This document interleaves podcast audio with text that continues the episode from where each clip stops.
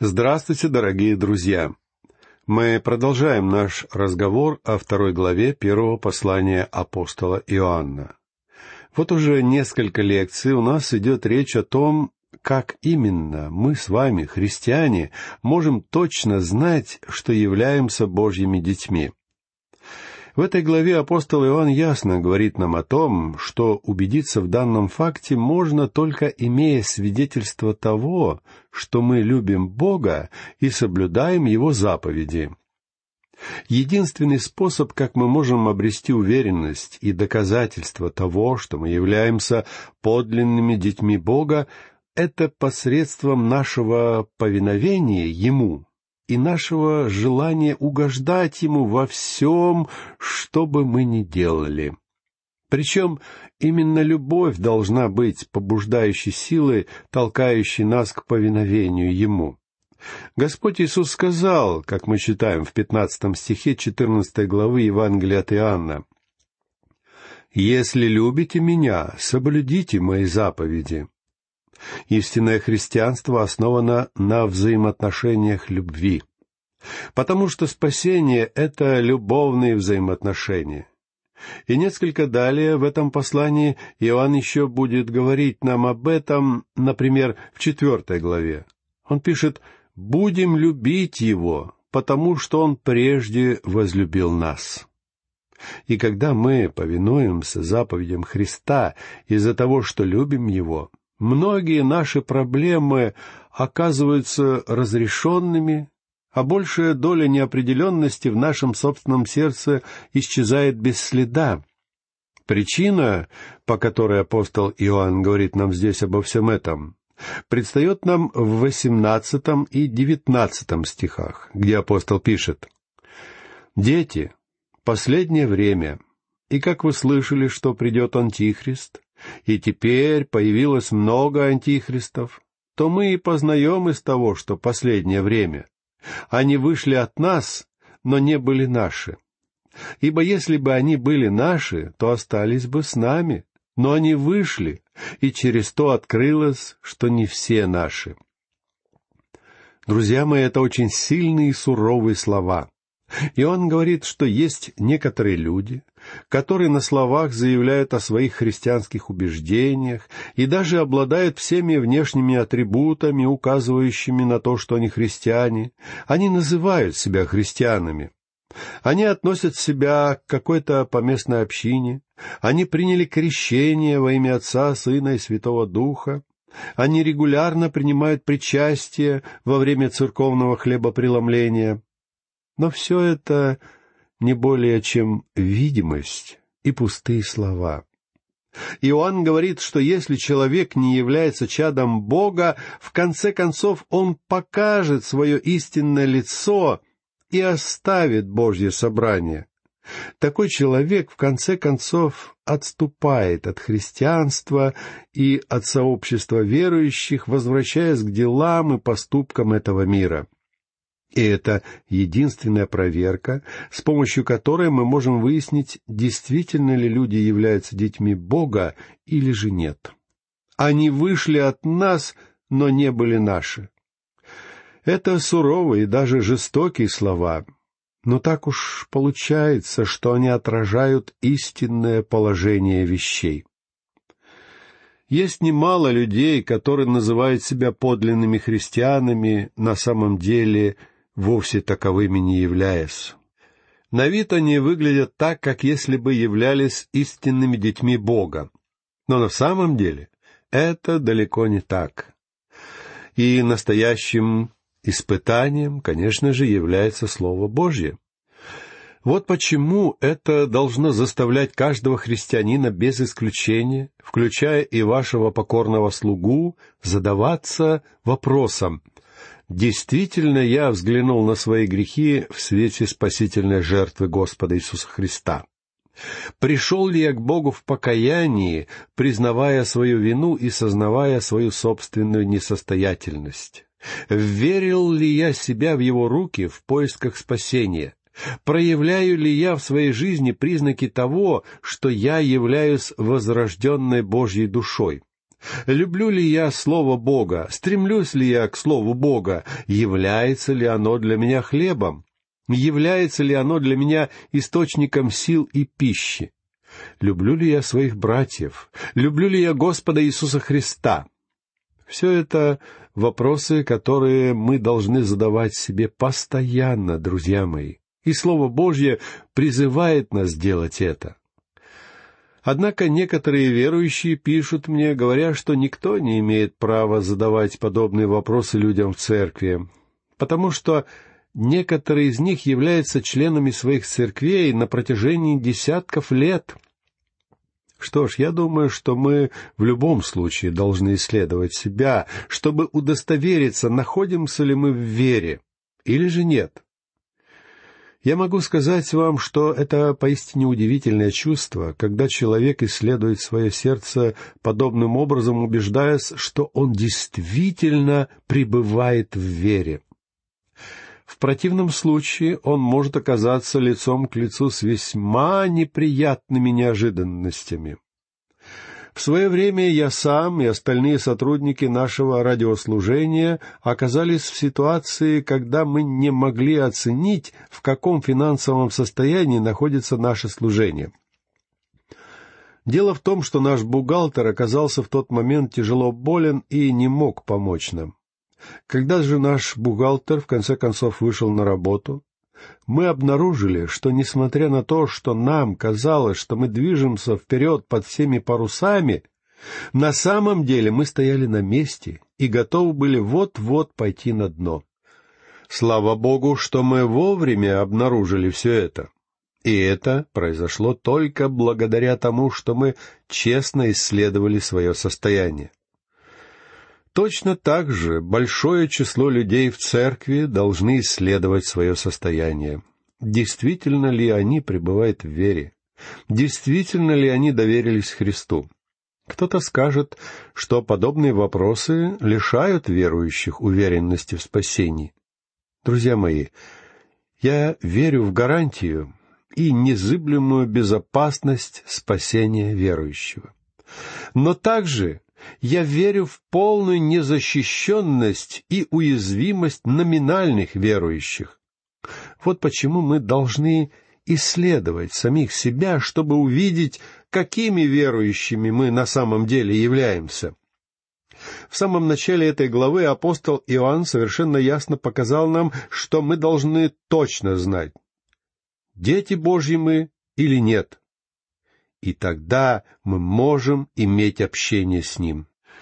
Невзирая на то обстоятельство, что мы являемся Его слабыми, немощными, спотыкающимися и падающими детьми, мы все равно можем иметь общение с Ним благодаря крови Иисуса Христа, Его Сына, которая непрерывно очищает нас от всех наших грехов. Мы имеем ходатая, который находится рядом с Отцом. И этот ходатай находится там, будучи на нашей стороне. Он стоит за нас. В третьем стихе этой главы мы увидели, что Бог есть любовь. Это утверждение является подлинным сердцем данного послания. Любовь упоминается в этом произведении около тридцати трех раз. И апостол Иоанн говорит, что Божьи дети могут обрести общение друг с другом, поступая по любви. Иными словами, дети должны сознавать, что они призваны к совершенно иной жизни. Теперь они получили новое естество, и теперь они могут жить для Бога. А наилучшей проверкой этого является послушание. Мы можем точно узнать, действительно мы имеем жизнь или нет. Если мы соблюдаем Его заповеди, причем не только Его заповеди, но также и Его Слово, Послушание Его Слова означает, что мы готовы идти даже дальше, чем просто соблюдать все то, что Он заповедал нам. Иоанн указывает нам на различие между законом и благодатью. Закон гласит, если человек сделает что-то, он будет жить. Но благодать заявляет нечто в корне противоположное. Если человек живет, он будет делать что-то. Иными словами, перед тем, как человек сможет жить для Бога, он должен получить жизнь от Бога. в своем ветхом естестве он не сможет жить для Бога. В этом и кроется кардинальное различие между законом и благодатью. Закон гласит «делай», а благодать заявляет «веруй». Это весьма отличный подход к той же самой цели. Единственная проблема заключается в том, что закон никогда не мог достичь цели, потому что ветхое естество попросту не в состоянии угодить Богу. Мы все лишены славы Божьей. И он показал, что настоящей проверкой является то, насколько я радуюсь исполнению воли Бога и насколько я люблю Его заповеди. Если вы дитя Бога, вы обладаете новым естеством и хотите угождать Ему. А если вы живете во грехе, вы не можете иметь общение с Богом и с другими верующими. В тринадцатом стихе двадцать восьмой главы книги притчи сказано «Скрывающий свои преступления не будет иметь успеха, а кто сознается и оставляет их, тот будет помилован». Хотя мы знаем, что кровь Христа действительно покрывает все наши грехи, мы не можем спокойно жить во грехе и при этом иметь общение с Богом и другими верующими. А если мы с вами имеем жизнь, которая соответствует Евангелию и подтверждает его, это еще одна гарантия, которая дается нам Богом. Я лично не думаю, что вы сможете обрести искреннюю уверенность в глубине своего сердца иначе, нежели через послушание Богу. Я верю, что вы можете знать без малейшей тени сомнения, что вы являетесь чадом Бога. Подобная уверенность не является самонадеянностью, она не является дерзостью или высокомерием, она не является беспричинной и излишней самоуверенностью. Это вовсе не самообман, это не похвальба и не пустые притязания. Более того, такая уверенность является истинным смирением. Дело в том, что знание того, что вы спасены, и вечная гарантия спасения верующего — это далеко не одно и то же. Это вовсе не синонимы. Однако эти вещи неразрывно связаны между собой. Господь Иисус Христос сказал, как мы читаем в десятой главе Евангелия от Иоанна в стихах с двадцать седьмого по двадцать восьмой. «Овцы мои слушаются голоса моего, и я знаю их, и они идут за мною. И я даю им жизнь вечную, и не погибнут вовек. И никто не похитит их из руки моей». Если вы принадлежите к числу его овец, вы будете слышать его голос. И это вовсе не будет пустым хвастовством, когда вы говорите, что уверены в своем спасении. Вы просто утверждаете, что имеете удивительные взаимоотношения со своим великим пастырем. Вы вовсе не говорите, каким чудесным и замечательным являетесь вы. Вы утверждаете, что ваш пастырь чудесен и замечателен. Какой потрясающей истиной это является! Далее мы читаем в двадцатом стихе. «Впрочем, вы имеете помазание от святого и знаете все». Что именно имеет в виду апостол Иоанн под понятием «помазание от святого»? Мы с вами знаем о помазании, которое является помазанием Святого Духа. Несколько далее, в двадцать седьмом стихе этой главы, апостол Иоанн пишет, Впрочем, помазание, которое вы получили от Него, в вас пребывает. Святой Дух обитает в каждом истинном верующем, и Он способен явить этому верующему все. Не видел того глаз, не слышало ухо, и не приходило то на сердце человеку, что приготовил Бог любящим его. А нам Бог открыл это Духом Своим. Читаем мы в девятом и десятом стихах второй главы первого послания к Коринфянам. И это произошло потому, что внутри нас мы имеем того, кто может показать нам все истины, содержащиеся в Слове Бога. Мы имеем помазание, и каждый человек может получить уверенность в своем спасении. Если вы действительно творите дела Бога, если вы действительно хотите достичь близких взаимоотношений с Ним, приходите к Нему, Просите Его водительства и просите Его дать вам уверенность. Иоанн имеет в виду, что все то, что вы как чадо Бога должны знать, в потенциале доступно вашему познанию. Это, конечно, вовсе не означает, что внезапно вы получаете высшую научную степень в духовных вопросах.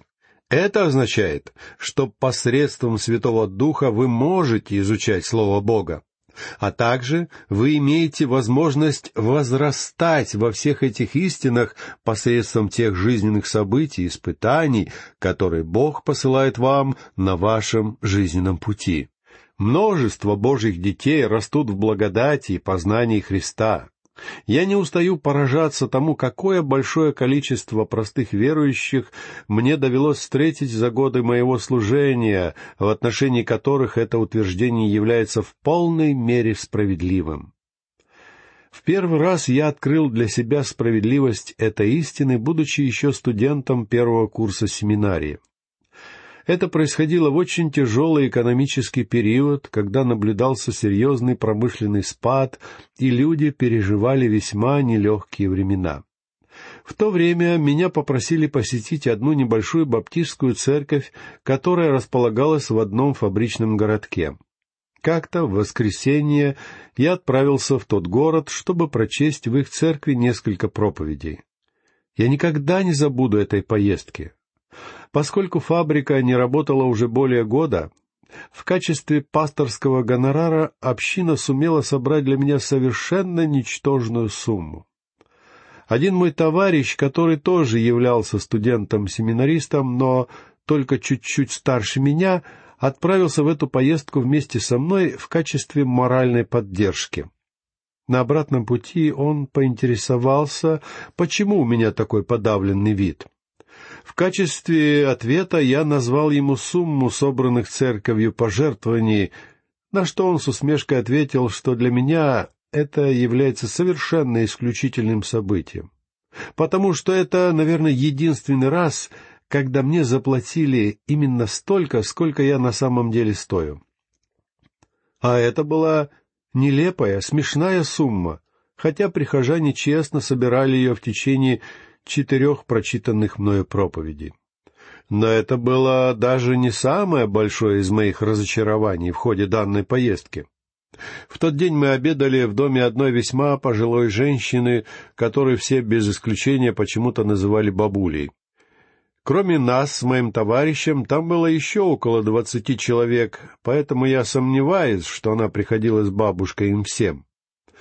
Эта женщина прожила весьма долгую жизнь, полную самых разных трудностей, невзгод и жизненных испытаний. За все свои долгие годы ей так и не довелось научиться читать или писать, а из-за своих преклонных лет она уже больше не могла посещать церковь. Поэтому после нашего общего обеда кто-то из собравшихся попросил меня прочесть для бабули какой-нибудь отрывок из священного писания. Будучи студентом-первокурсником, я тешил себя мыслью, что мне представляется замечательная возможность поделиться с этой необразованной женщиной необычайными глубинами моих богословских познаний, которые, как выяснилось, были не такими уж и глубокими. Я подумал, что мне следует взять какой-нибудь знакомый и несложный отрывок, поэтому я решил прочесть для нее четырнадцатую главу Евангелия от Иоанна, где Господь говорит, что Он есть путь, истина и жизнь, а также о том, что верующим дается утешитель. Когда я начал читать бабуле этот отрывок, я старался на словах давать объяснение прочитанному, поскольку был уверен, что сама она просто не в состоянии выяснить все это. Но после того, как я сделал одно или два пояснения по ходу чтения, стало заметно, что бабуля выглядит несколько разочарованной. Через несколько минут она сказала, «Молодой человек, а вы никогда не обращали внимания на одно любопытное слово в этом тексте?» Откровенно говоря, ее вопрос затронул такие подробности этого отрывка, которые я никогда не замечал раньше. Более того, ни один профессор в нашем университете никогда не говорил об этом отрывке Писания ничего подобного. В результате, еще до того, как мы добрались до конца этой главы, оказалось, что бабуля читает мне лекцию, а я с интересом слушаю ее объяснение. Мой товарищ, который сопровождал меня в этой поездке, молча сидел рядом и наблюдал за происходящим. И я знал, что все это будет весьма существенным поводом для его насмешек. На обратном пути он, конечно же, не применул язвительно заметить, что мой урок оказался для бабули неожиданно нужным и полезным. Я честно и искренне ответил ему, что не имею ни малейшего представления, откуда эта женщина смогла узнать о четырнадцатой главе Евангелия от Иоанна так много. Мой друг ответил, а тебе никогда не приходило в голову, что, быть может, ее учителем является сам Святой Дух? Может быть, мы с тобой все это время слушали не тех учителей. В этой главе апостол Иоанн говорит всем нам, что мы должны позволить Святому Духу стать нашим учителем. Именно этот смысл апостол вкладывает в свои слова о том, что мы имеем помазание от святого и знаем все эти знания потенциально доступны нам. Однако все зависит от нас с вами. Будем ли мы постигать эти истины или же нет? Если вы утверждаете, что имеете удивительные взаимоотношения со своим великим пастырем, вы вовсе не говорите, каким чудесным и замечательным являетесь вы. Вы этим утверждаете, что Он чудесен и Он замечателен. Какой потрясающей истиной это является. Давайте же сделаем все возможное, чтобы воспользоваться тем, что Бог дает нам. Этой мыслью я хочу закончить нашу сегодняшнюю лекцию и попрощаться с вами. Всего вам доброго, до новых встреч!